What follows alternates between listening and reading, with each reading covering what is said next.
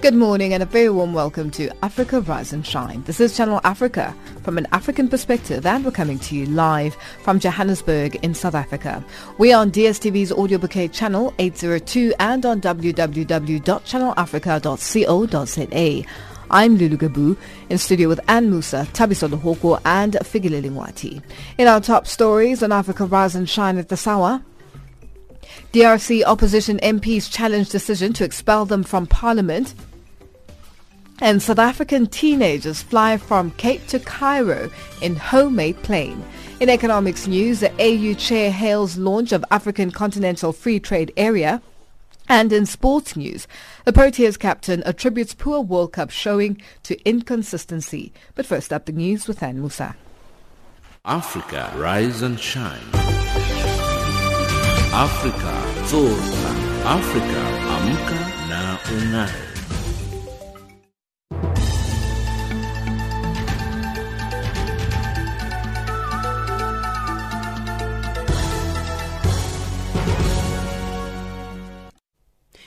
A very good morning to you. I'm Anne Musa. Former Congolese militia commander Bosco Ntaganda has 30 days in which to appeal his conviction before he's sentenced. The International Criminal Court found him guilty of war crimes and crimes against humanity. They include rape and murder during fighting in the east of the Democratic Republic of Congo. The former child soldier had denied the charges, the BBC's Anna Holligan reports. He was found guilty on all 18 charges, so murder, rape, sexual slavery, persecution, pillage, forcible transfer, conscripting and enlisting children into an armed group and using them to participate on the front line. They went into more detail about some of the attacks, bodies found in banana fields after massacres, and the judges explained that even though Bosco Ntaganda was not necessarily present for each of these massacres, he played a leading role in organizing them. Embattled Lesotho Prime Minister and leader of the All Basotho Convention, the ABC's Tom Thabane, has defended his position, saying he's the only legitimate leader and founder of the party. The ABC suspended Thabane at the weekend, addressing his deeply fractured party rally at the weekend. Thabane, Thabane reprimanded 52 of the 80 constituencies that set to confirm his six-year suspension. Thabane's fallout with his executive committee follows a highly contested outcome of the ABC's National Elective Conference that saw his rival Nqosa Mahao emerge in a deputy leadership position. The ongoing power tussle in the ABC is likely to be resolved in Parliament during the upcoming vote of no confidence in Thabane. South Africa's Police Minister Bheki Cele says ministers in the Justice Cluster will meet to address the recent killings on the Cape Flats. Cele met with the community of Philippi on Monday after six women were gunned down at an informal settlement in Philippi East on Friday, while five others were killed in separate incidents on Saturday. Cele says plans on how to address the issue will be discussed during the meeting. We have a meeting of the Justice Cluster where all the ministers will be there. From there, we'll come with a roadmap of not just Philippi, but in a broader metro, trying to stop the measures that are taking, are taking place here. Ghana has shelved plans to spend 200 million US dollars on a new parliament building following a public outcry over the cost. An online campaign by cultural figures and civil society under the banner hashtag drop, uh, drop that chamber drew widespread support that the West African nation had more pressing needs. Parliament says it halted the project due to the backlash ahead of a planned street protest on Saturday. Those planning the protest say they will still hold it unless Parliament released an official resolution dropping the project. And finally, the group of South African teenagers who designed their own plane have successfully completed their journey to Cairo. The three teenagers in their four-seater aircraft left Cape Town last month and visited nine countries on the way to Cairo. The BBC's Grant Ferrett has more. The aim of the project, called You Dream Global, is to encourage South African youngsters and others across the continent to believe that the sky's the limit when it comes to ambition. The aircraft was assembled from a kit by 20 teenagers, with a little help from specialists, within a few weeks. Flying it from Cape Town to Cairo took a similar time. One of the young pilots said the difficulties along the way included a shortage of fuel in Ethiopia and a wiring problem with the plane's avionics, which prompted an early landing in Egypt. And that's the news headlines at 7.30 Central African Time. Africa, rise and shine. Africa, zorka. Africa, amka na unai.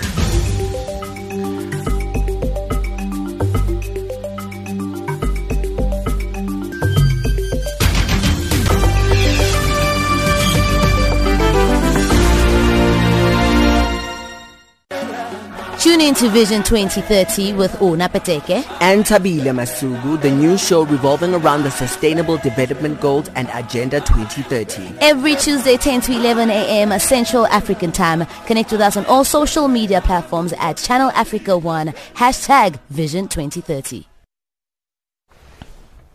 After a long period of consultations with relevant government and private sector agencies, Nigeria has finally signed the African Continental Free Trade Area Agreement. But what does this mean for Africa and Nigeria, which is the biggest economy in the continent?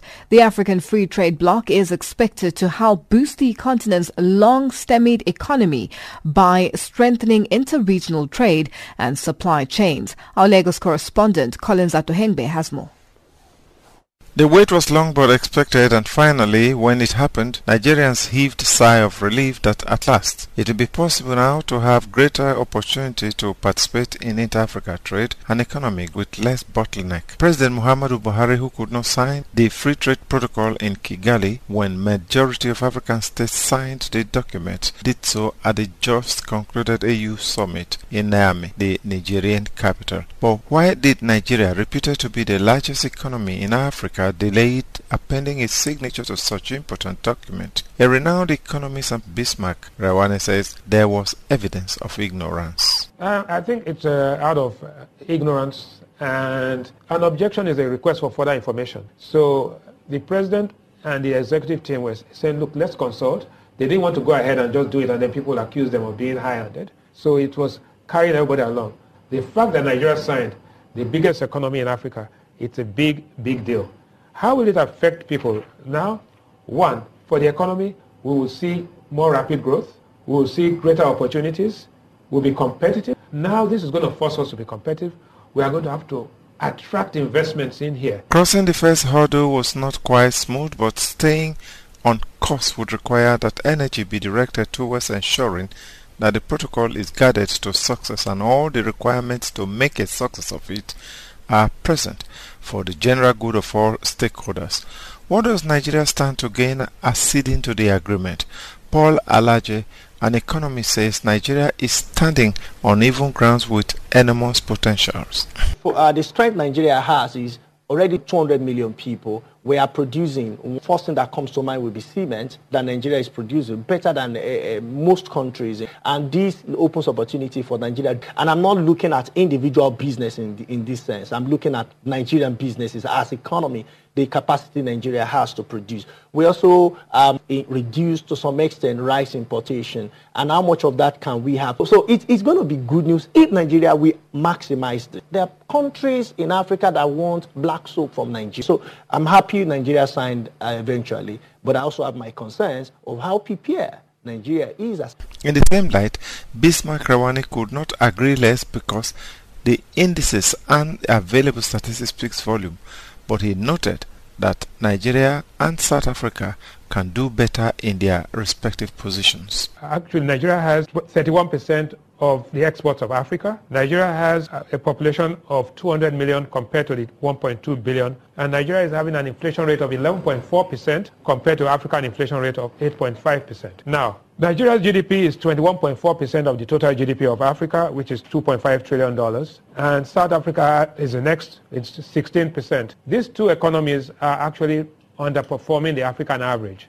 To be able to maintain these standards enumerated by Rewane, the president of Lagos Chambers and Industry, Muda Yusuf says Nigeria will have to mend its broken hedges in the areas of policies, revamping infrastructure, and commercial endeavors.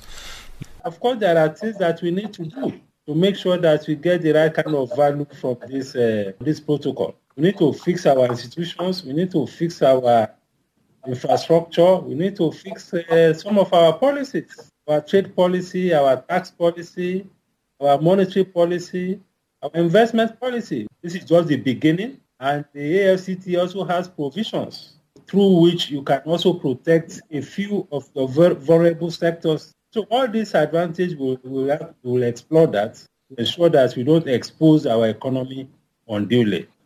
Looking at the opportunity inherent in protocols of this nature in comparison with the standards in other economic blocks of the world, Paul Alaje says trade amongst African nations would open up the continent for all to profit from market expansion, mobility of labor, Africa um, have realized that uh, it also could come together to push a front uh, when compared to the rest of the world. As we speak, uh, inter-Africa trade is less than 20% when you compare that what the Eurozone is doing, or Europe is doing about uh, 69%, compare that with what Asia is doing, 59%. Africa is projected to do 52% uh, with the signing of this agreement in the, by 2022. That's three years from now. So it's a good news, big news coming from Africa. Though the protocol has individual national focus on the scale of comparative advantage for the benefit of the continent, a cross-section of analysts says Africa will become the largest economic bloc of the world and that it is a big deal for Nigeria and South Africa. We are talking of an economy of 2.5 trillion US dollars. So it's a great opportunity for our manufacturers. It's a great opportunity for other sectors of the economy, particularly investors in the service sector. The sluggish government policy that they don't come out quickly, it has to undergo so many processes before final implementation. This is our key problem. First of all, it's the world's largest free trade area. We have 1.2 billion people. We have GDP of $2.5 trillion. So for Nigeria and South Africa, who are the largest economies, it, it's a big deal. Although trade is the major focus in this drive, all Africa must take steps to douse the fire of political instability and the new age act of terrorism that is threatening to cripple the continent. With the presence of Nigeria, South Africa, Egypt and Kenya in the league, it can only mean endless prosperity but only if the ethics of the agreements are complied with. From Lagos, Nigeria, I am Collins Nosato for Channel Africa News. Democratic Republic of Congo's MPs who have lost their seats after the Constitutional Court ruled so last weekend are planning to take the matter to the African Court of Human Rights and the Interparliamentary Union. Jean-Noel Bamweze has more from Kinshasa. The Constitutional Court's decision that has been made on Friday is the last one as far as last December parliamentary elections are concerned. It's indeed 178 requests that have been filed by those elections candidates who suspected that they had been cheated. The Democratic Republic of Congo's highest court ruled in the matter by deciding to invalidate some MPs although they were already keeping the National Assembly's seats and rehabilitated some others. Those who have lost the seats they were keeping have then expressed disappointment and anger. They said this won't finish here but will be taken to the African Court of Human Rights and the Interparliamentary Union. Julien Paluku is the head of a platform that has lost three MPs. There have been uh, previously matters like this. MPs requested the African Court of Human Rights and the court demanded their rehabilitation. If things continue this way, the African Court of Human Rights and uh, the Interparliamentary Union might suspend DRC MPs from all interparliamentary meetings over the world. Most of analysts here in the Democratic Democratic Republic of Congo have described the Constitutional Court's decision as a shameful one and full of corruption signs. One of these analysts, Mr. Peter Kayembe, believes this country's highest court is not working properly and can't say it has ruled by mistakes since it was not only one MP who has been victim of such a decision. It is a very big shame for a big country like DRC how the judges from uh, constitutional court can first of all invalidate an MP and after that rehabilitate him again. That is a proof that uh, this court is not uh, the court which is working in a good way. If it was uh, one or two cases, the time we could say that it was mistake. But uh, when we see the number of cases, no, it is not mistakes. It is their own will to do like that. And uh, I can say that. They were corrupted to do that they are doing. They were corrupted. I remember one MP who said to people from his uh, land, you elected me or not, I will be permanent member. That means even he was not uh, elected there, but as he has his money, he can go to court and corrupt them. I think that it is not good to continue with uh, the such judges because they are corruptible and uh, it is a, a, risk for the country. The situation has put more anger among voters who have seen MPs they elected and were previously declared winners to be invalidated while they were already keeping their seats into the National Assembly.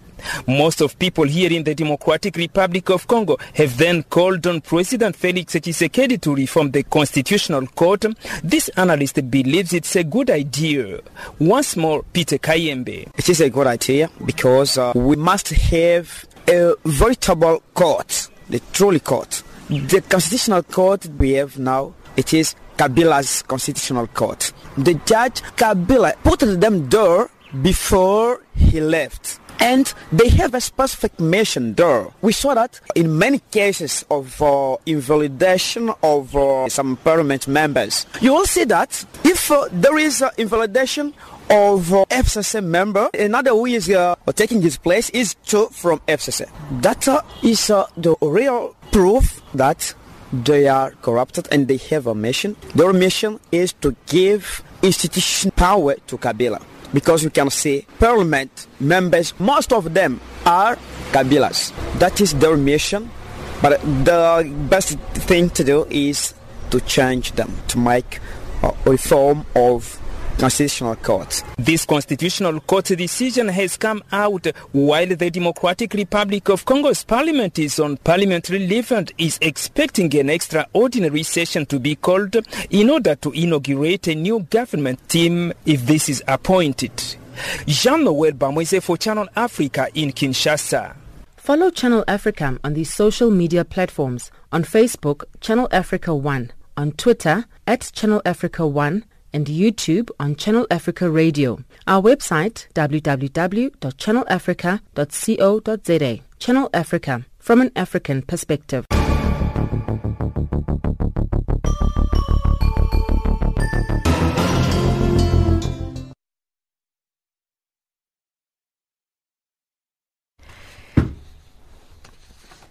Former CEO of South Africa's state-owned entity, the Public Investment Corporation, Dr. Dan Matjila, started his testimony on Monday before the Judicial Commission of Inquiry into the PIC in Pretoria. Former PIC executive managers and staff have accused Matjila of misuse of funds, intimidation, corruption and careless investment decisions taken at the PIC during his tenure. He is alleged to have run havoc at the corporation, ruling it with an iron fist, together with former Chief Financial Officer Matshepo More. Dr. Dan Matjila was CEO of the PIC from 2014 to 2018. Amina Akram reports. Testimony of former PIC CEO Dan Matjila had a rocky start this week. Matjila's lawyers also said they had not received all documentations presented by other witnesses at the commission and needed more time to receive them. However, Matjila continued his testimony. He called for the PIC to have an independent board chairperson. He says chairpersons who are also deputy finance ministers should have limited involvement in investment decisions because the PIC is a major investor in bonds of state-owned entities and hence there will be conflict of interest. And hence there will be a conflict of interest in the chairperson who is also the deputy minister of finance and therefore represent the state being involved in decisions to invest in very enterprises that fall under the purview of the finance ministry. Deputy minister is the second in command in the national treasury, a government department that is responsible for the finances of the nation. Matjila said the PIC had no skilled staff of its own when he joined the corporation as a contract worker in 2003. He says the PIC had many challenges, including an IT system that was barely functional and needed infrastructure upgrading. He says the Sibaya Fund was also making huge losses and they started discussions to turn the organization into a corporation. Under the leadership of former PIC head Brian Molefe, they started to make profits and saw growth in assets that were under investment. The practice was that a deputy director general in National Treasury was appointed the secretary. The uh, permanent staff of the secretariats were also secondees from National Treasury.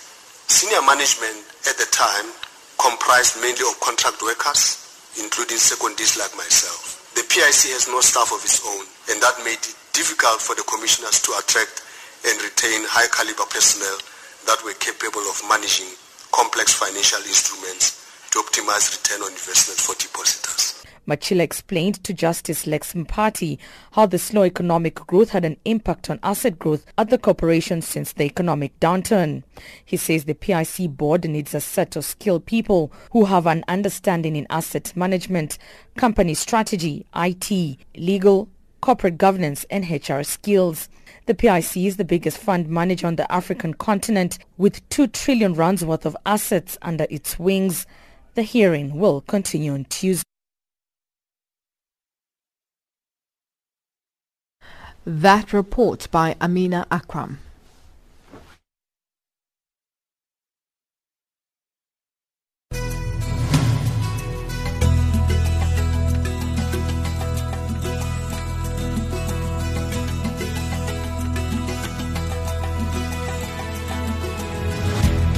Spotlight Africa, a program that showcases and highlights African countries and issues of the African continent and its people coming your way from Channel Africa every Wednesday at 800 hours UCT, which repeats on Wednesday at 22.15 hours UCT through DSTV Bouquet 802.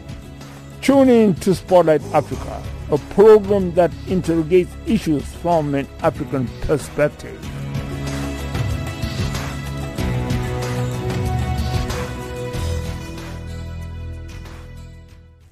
South Africa's former Chief of State Protocol and current ambassador to the Netherlands, Bruce Koloane, is expected to continue with his testimony at the State Capture Commission of Inquiry in Johannesburg today.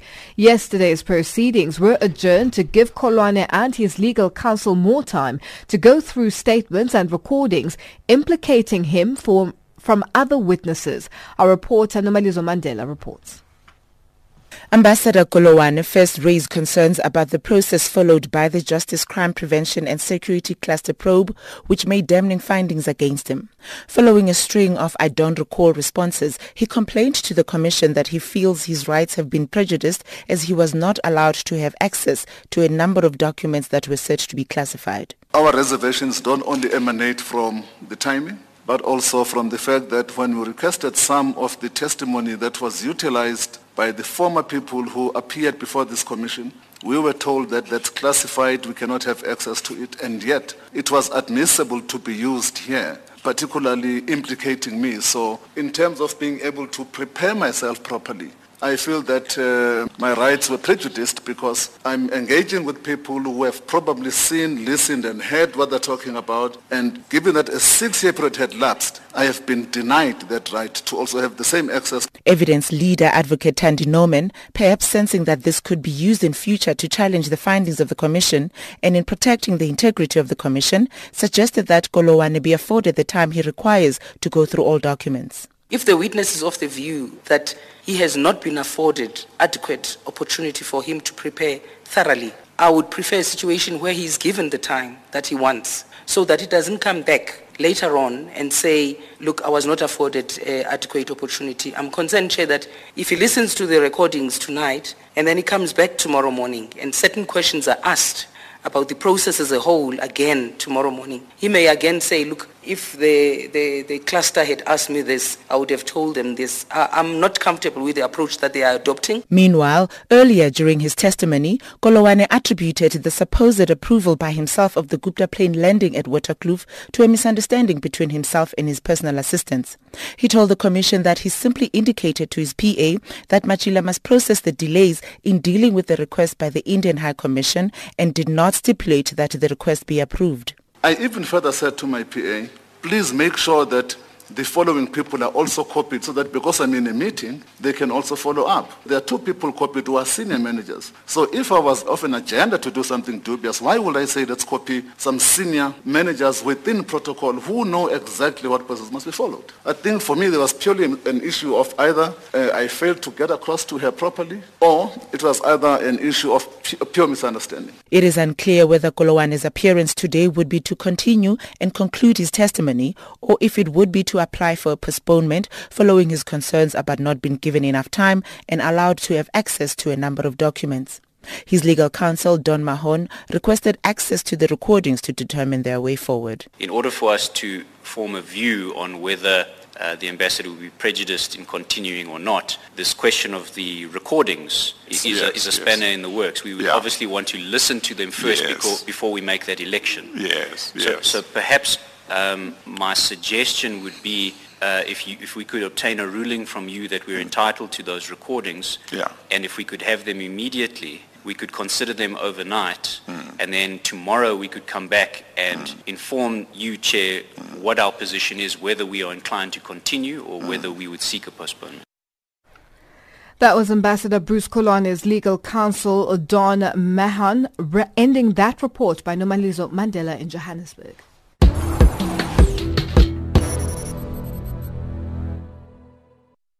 US President Donald Trump has criticized Britain's ambassador in Washington for not serving the UK well. This follows a series of emails from the UK ambassador, Sir Kim Darroch, labeling Trump as inept that were leaked to a British newspaper over the weekend. The UK Foreign Office has now launched an inquiry into the leak, Holly Hudson reports. Well, this leak has caused controversy on both sides of the Atlantic, not least because of the extraordinary content and criticisms contained in these emails, but of course who they're aimed at, Donald Trump. Not one to take things lying down. The president has already hit back saying that Sir Kim Darroch hasn't served the UK well and he is not a fan. Sir Kim Darroch became the British ambassador to the US in Washington just a few months before Donald Trump became president in 2016 and it's his private memos, private emails that have been leaked here in the UK to a British newspaper. Now, in them, Sir Kim Darroch describes the president as inept, incompetent and insecure, saying the White House has become uniquely dysfunctional because of infighting and chaos and questioned whether it will ever look competent. So that creates, of course, a very tricky situation for Mr. Darroch in Washington, but of course the British government as well. A very tricky time here in British politics with the leadership contest underway, Brexit on the horizon. They will not want anything to harm the special relationship between the UK and the US at the moment. And the UK's Trade Secretary Liam Fox. Actually in the US as, um, today meeting Ivanka Trump, either luckily or unluckily, depending on how you see it. He's already said he'll use that meeting to apologise because, as he describes it, whoever released these emails was unpatriotic and has maliciously undermined the defence and security relationship the UK has with the US the most important global relationship we have. We've also heard very similar sentiments from many other senior British politicians, including the Foreign Secretary and one of the men in contention to become Britain's next Prime Minister, Jeremy Hunt, who's confirmed that the Foreign Office has launched an investigation and there will be serious consequences for whoever's found responsible. It is not acceptable to do this because it fundamentally undermines the brilliant work done by the Foreign Office all over the world. And uh, we need to be confident that people can express frank opinions. We need to be able to have a debate inside these buildings. We need to be able to disagree. And, um, you know, of course, made, I made it clear that uh, I don't share uh, the ambassador's assessment of either the US administration or uh, relations with the US administration but I do defend his right to make that frank assessment.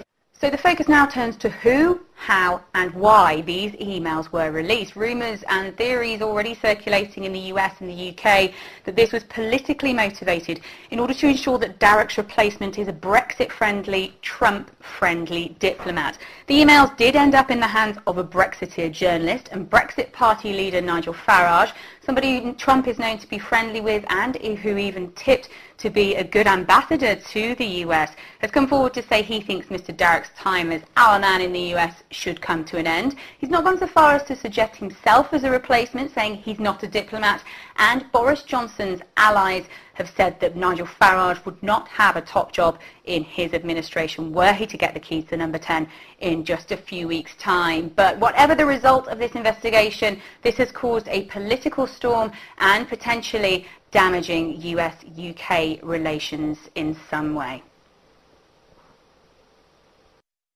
That report by Holly Hudson.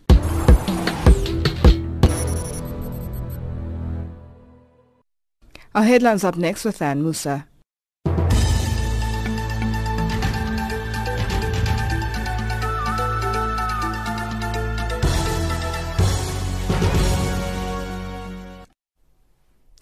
A very good morning to you. I'm Anne Musan. The headlines Malawian President Peter Mutharika condemns protests by thousands of people who gathered in Lilongwe uh, last week to denounce his re-election in May.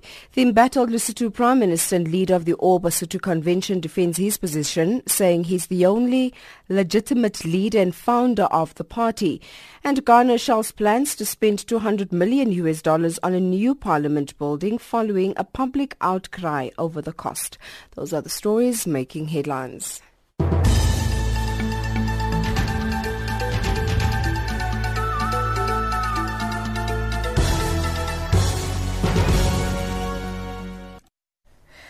An aircraft built by South African teenagers has successfully landed in Egypt six weeks after it settled from Cape Town. The four-seater Sling 4 plane was assembled by a group of 20 students from vastly different backgrounds.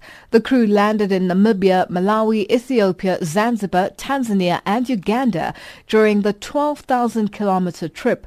Our correspondent Coletta Wanjohi caught up with them at the Bole International Airport in Addis Ababa.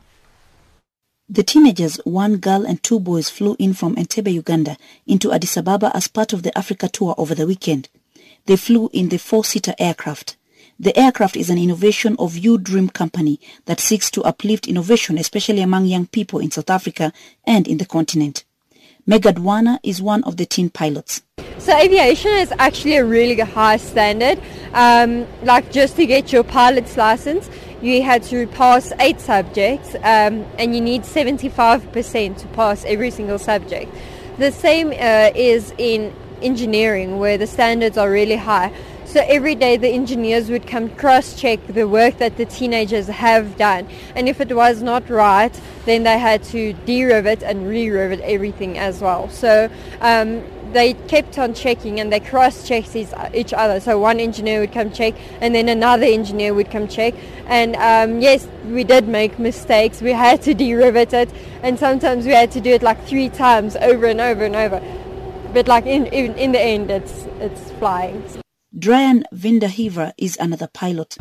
the weather is, is one of the challenges that, that we have had so far, but um, mostly we have had um, challenges with the people that we uh, that we're dealing with, the customs and immigration, and uh, to deal with uh, overflight clearances and and um, so forth. And a lot of the time we had um, a lot of conflict between between people in the group because you are in a confined space for seven hours at, uh, on a day, and um, you live together, you eat together, so as a group, you need to be very close with each other because um, if there's a, a, tiny bit of frustration or conflict, it, it can uh, develop and become worse. So that's that's the type of, of stuff that we've learned to deal with so far in this whole project. Hendrik Koza, the third pilot, says now that he has participated in such a historical project of assembling an aircraft, he wants to develop his career further in aviation. When I come back to South Africa, I'll definitely finish my school first because I'm in matric now. So then I'll be finishing my matric and after matric I will start with my commercial license. And after obtaining my commercial license, I'll apply for jobs uh, right for Africa. And I said right for Africa because now when I have seen Africa, I definitely know this is a place I want to work in my first years of my career. So I'll definitely work in Africa. The three teen pilots are part of a team of 20 South African teenagers who assembled the aircraft. It took them two years to assemble and get the aircraft on air. The youngest in the group is 13 years old. Each of them had roles in the assembling process. The group has six pilots. The target for the team is to showcase their innovation all over Africa, hence their slogan for the 10,000 kilometer trip across the continent being from Cape to Cairo. Des Werner is the head of the project. He follows them with a support plane. That's uh, the, the, support plane or the chase plane. Um, that is mainly to take extra fuel, luggage, that type of stuff, and then just to support the kids as well. Um, you know, to see that they don't make bad fuel decisions, bad weather decisions, that type of stuff. So that's where I come in. Is I'm doing a lot of work behind the scenes to make sure that the, the operation is safe, because we fly what's known as VFR, which is Visual Flight Rules that means that you have to be able to see the ground. You can't fly in bad weather. So today was really, really tricky to get in here because you can't do an approach like a Boeing can do. You've got to do it visually, which makes it really, really tricky. So that's where I am to try and make it as safe as possible. Werner Froneman, the coach of U-Dream Global, who is traveling with the teenagers too, says already they have started getting orders from countries to create similar aircrafts.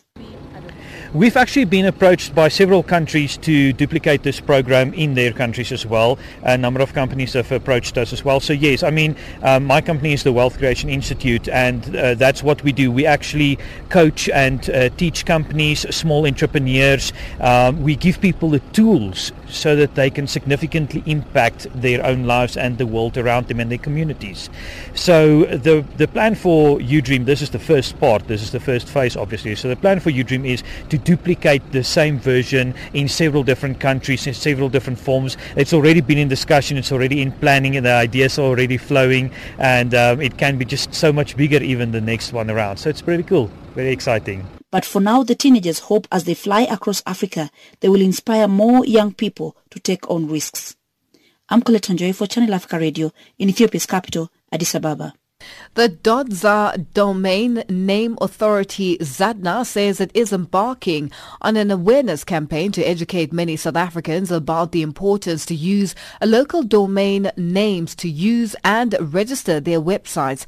Earlier this week, Communications and Digital Technologies Minister Stella Ndabeni-Abrahams urged parliamentarians and South Africans to register under the local domains, saying it will boost the economy. Mercedes Besent reports from Parliament. When she appeared before the committee on Wednesday last week, Ndabeni-Abrahams said while many South Africans want data to fall, they can also help to contribute towards local economic development generated from the internet space.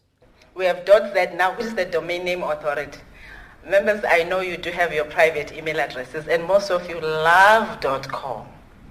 We want to plead with yourselves to make sure that the money that we spend in this country get to be spent here and contribute to the GDP. When we talk about the politics or the economics of the domain name registration, your email addresses because we want data to fall, government must incentivize, we must do this. But we take all this money outside South Africa and we come and complain about the lack of development of the sector. We complain about uh, jobs that are not there, but the money is how we spend. I don't want to talk to the applications and everything that we utilize.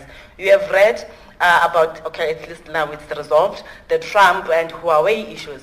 Can you imagine, Whip, if one day Trump wakes up and say, I'm withdrawing Microsoft and Google from all other countries. What would happen to South Africa? .za domain name authority ZADNA says its mandate is to administer, regulate and issue domain licenses in terms of the Electronic Communications Act. ZADNA says just over 1.2 million domains are registered under .za. Peter Madabu is ZADNA's acting CEO, who says using a local domain name means investing in the local ICT sector. He says awareness has to be intensified to educate people. I must admit there's lack of awareness on the .za namespace because currently the population of South Africa is at 58 million and we only have 1,220 domains that are registered under .za. So if we do more in terms of registering and um, educating people on the importance of the .za namespace, we will find our economy going much better and um, in, improving people's lives. Uh, at ZADNA, we're embarking on having an awareness. In fact, we've already started. We have covered Limpopo. We're going to be doing Mpumalanga, and we're going to Northwest soon. We're intending to cover the entire country on educating people on the importance of the ZA. An independent analyst and researcher on ICT policy and regulation, Charlie Lewis says the only way for South Africa to create wealth and generate income through the internet is to encourage more South Africans to use the web. He says registering more companies and organizations under the local.za domain won't generate enormous income for the economy because it's annual fees that are generated. Lewis says it's the internet usage traffic volume that counts The daily use of such websites uh, generates traffic, and it's the traffic that generates the revenue. So whether you're using a .com domain or a .co.za domain makes very little difference in terms of income and uh, traffic uh, generation in South Africa. Using local domain names or international domain names generates traffic, and the traffic is what brings the income to the internet service provider and has a positive impact on the economy. So really, if you want to use uh, the internet to generate income, create wealth and provide jobs, we need to strengthen and encourage people to use the internet. The difference between .co, .za and .com is relatively minor and relatively immaterial in that particular case. He says the use of local domain names are more linked to national identity. Encouraging uh, people to use local domain names, .co.za, .org.za, and the like, is to some extent a matter of national pride. Um, it's also closely linked to your marketing intentions as an organization. First off, it's important just to note that very, very few people have a proper understanding of how the domain uh, registration uh, naming conventions work. Most people assume that .co.za is the only uh, available um, umbrella under which to register a website in South Africa. Very few people understand that .co.za is specifically for profit-making entities. Uh, occasionally you get trade unions, for example. Uh, when I was at COSATU, one of the trade unions registered their website as a .co.za domain name. And uh, I could never understand why, because they're a trade union, they're not a profit-making entity. Very people un- few people understand the distinction between .co.za and .org.za, uh, .ac.za, and the like. Lewis says marketing is also critically important when it comes to the choice of domain names. He says people who register websites need to understand what their marketing intentions are. If your audience is South African, if you're a commercial company particularly targeting South African consumers, surely a.co.za domain name is critically important for you. Uh, if, on the other hand, you are an international company uh, seeking to generate revenue from clients all around the world, a .com domain name registration may well be much more appropriate for you. So I think there's a very important marketing consideration that organizations, entities, and companies need to bear in mind when they choose their domain names. You know, under, dot, under ZADNA, there are also a number of domain names that do not have the .za suffix. For example, .cape Town, .durban, uh, .joburg, and in my own particular case, I have a website registered under .africa, and that's because a lot of my work involves countries elsewhere in Africa. That was independent analyst and researcher on ICT policy and regulation, Charlie Lewis, ending that report by our parliamentary correspondent, Mercedes Besent in Cape Town.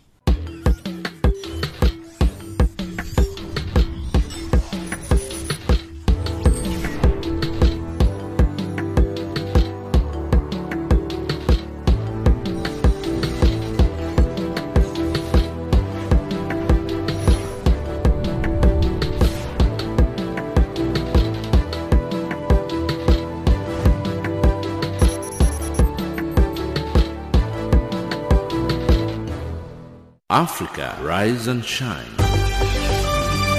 Africa, zorka. Africa, amka na ungae.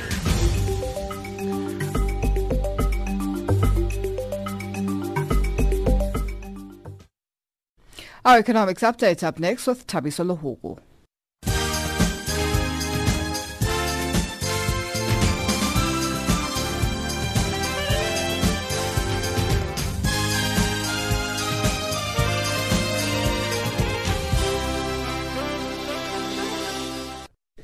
Good morning. You're listening to Channel Africa. The president of Rwanda and chair of African Union Reforms, Paul Kagame, says Africa cannot just remain a story about huge potential that never materializes. Kagame says something has to give. The AU chair says other than the creation of the Organization of African Unity and the decision to strengthen it as the African Union, the signing of the African Continental Free Trade Area is arguably the third most important milestone in post-independence Africa. He says it was made possible by historic, remarkable leadership in 56 years of existence of the AU. And for that, he believes he speaks for most Africans to give thanks to the leaders of today's Africa. Kagame has quoted former South African President Thabo Mbeki. Today, it feels good to be an African. Zimbabwean President Emmerson Mnangagwa has asked South Africa to continue supplying electricity to his country. He made the plea to President Cyril Ramaphosa on the sidelines of the African Union Summit in Niger. Uh, Zimbabwe owes South Africa's power utility Eskom hundreds of thousands of US dollars in electricity. Ramaphosa says he will engage Eskom to ensure that Zimbabwe is not cut off. And this is the type of thing that we are going to discuss with Eskom because we've always exported energy uh, to Zimbabwe and indeed to other neighboring countries. So the fortunes of Eskom and the fortunes of energy in SADC are intricately linked with our own fortunes. And we therefore, as we go through our own challenges, have to do a balancing act to see how best we are able to support them, but at the same time looking after our own interests. South Africa's National Union of Mine Workers has slammed the Public Enterprises Department for what it terms its failure to prevent retrenchments at Alexkor Joint Venture Mine in Alexander Bay in the Northern Cape Province. The union says at least 190 mine workers were retrenched last week. The mine is expected to cut more jobs after incurring operational losses in the past two financial years. The department owns a 51% of Alexkor JV with the community owning the rest of the 49% the union's April Marman. Why don't they adhere to their own commitments? That if there's financial challenges or operational challenges, they will come to the party and assist the mine. Despite the efforts that the mine was employing, we are waiting on the government to come and save the operations. The Central Bank of Kenya is yet to forward to Parliament uh, three legal instruments ahead of the rolling out of the new currency in line with the law. Under the Statutory Instruments Act of 2013, CBK was required to send the three statutes to the House for tabling, but Parliament says it has not received any of them. Last week, the Chief Justice David Maraga set up a three-judge bench to hear the case challenging the issuance of the new currency notes. Namibia's budget deficit is expected to decrease during the 2019-20 financial year as a result of an increase in the Southern African Customs Union revenue. The budget deficit is expected to narrow down to 4% during this period from 4.8% during the 2017-18 year because of an increase in government revenue. The estimated deficit for 2018-19 is 4.3%. The US dollar is trading at 357.97 Nigerian naira, 1049 Botswana pula, 101.39 Kenyan shilling and 1271 Zambian kwacha. In BRICS currencies, 1 US dollar will cost you 381 Brazilian real, 63.69 Russian ruble, 68.46 Indian rupee, 688 Chinese yuan and 1477 to the South African rand. The US dollar is trading at 79 pence to the British pound, 89 cents to the euro. A look at commodities markets now. Gold is trading at $1,395. Platinum, $809 pounds. The price of Brent crude oil is at $63.88 a barrel.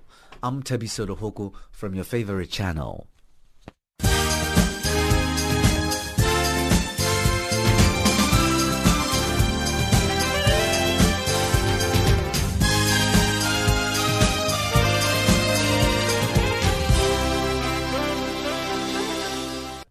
A sports update up next with Figile Lingwati.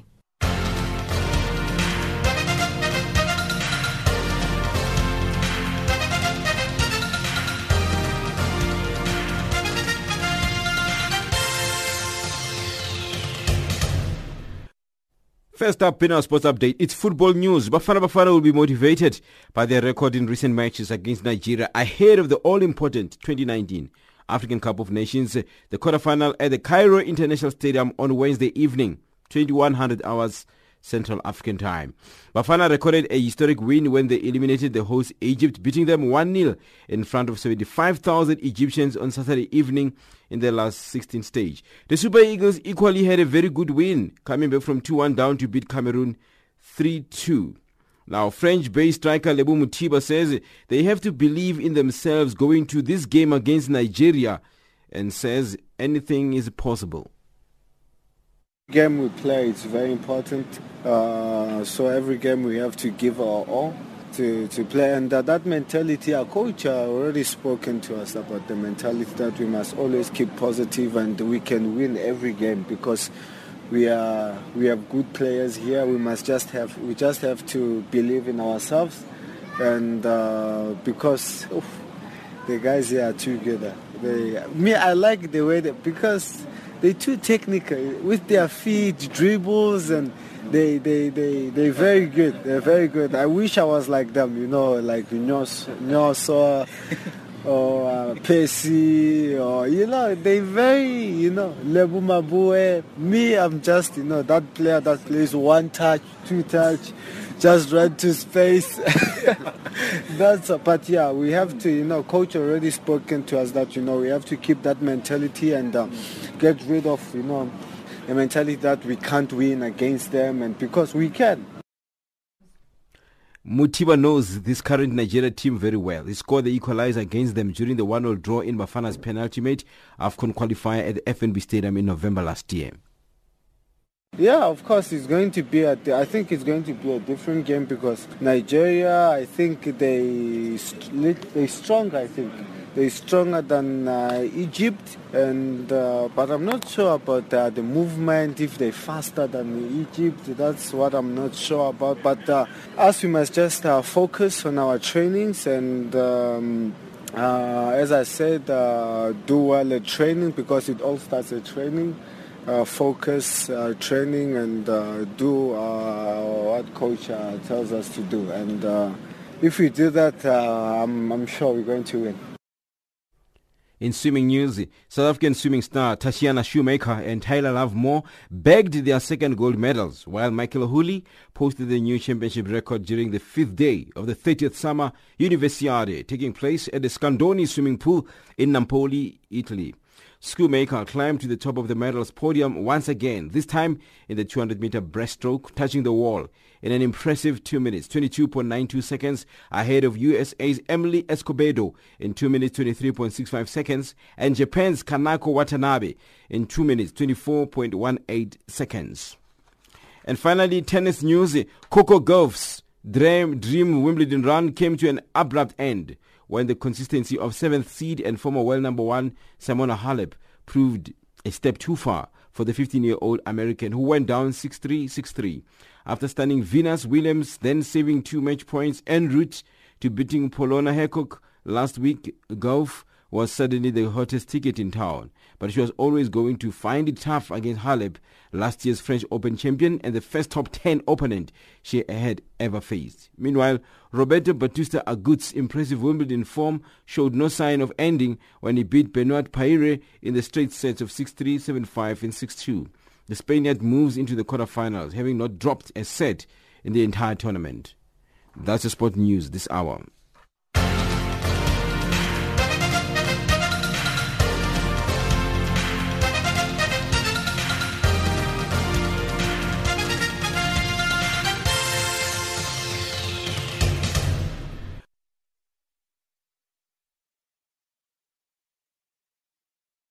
Africa, rise and shine. Africa, zorka. Africa, amka na ung'are.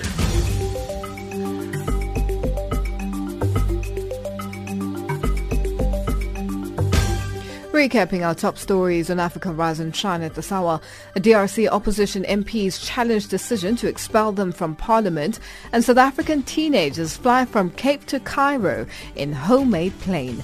That wraps up Africa Rise and Shine today. For myself, Lulu Gabu, producer Pumutu Ramagaza, technical producer Mario Edwards, and the rest of the team, thank you for joining us. For comments about our show, send us an email at infochannelafrica.org or tweet us at Rise Shine Africa.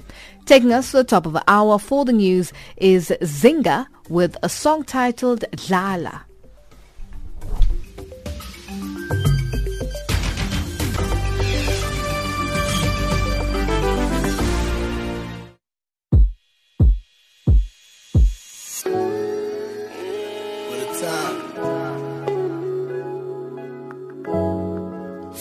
To be here. Feels good to be here. Hello.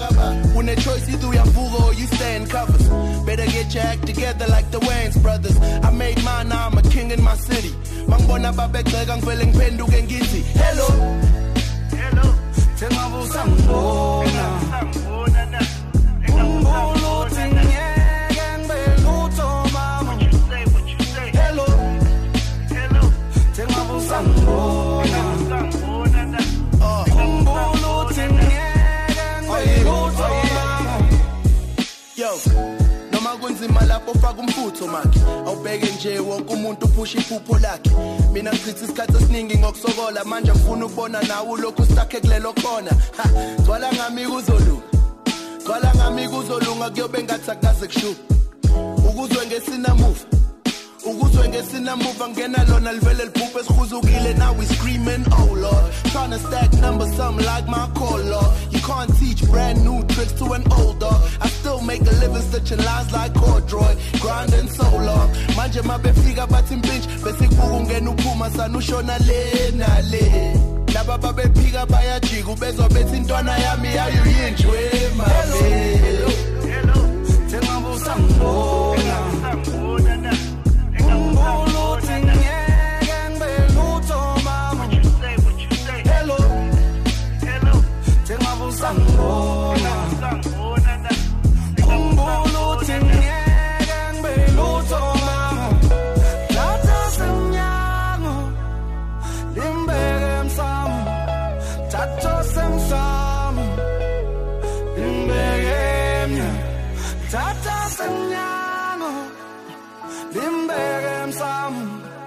Chacho sensam Sindegi